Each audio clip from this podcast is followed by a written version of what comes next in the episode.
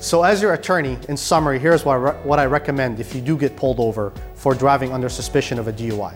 First, be respectful to the peace officer. Respectfully decline to perform the FSTs or the field sobriety tests. Respectfully decline to blow into the PAS, small device machine at the scene.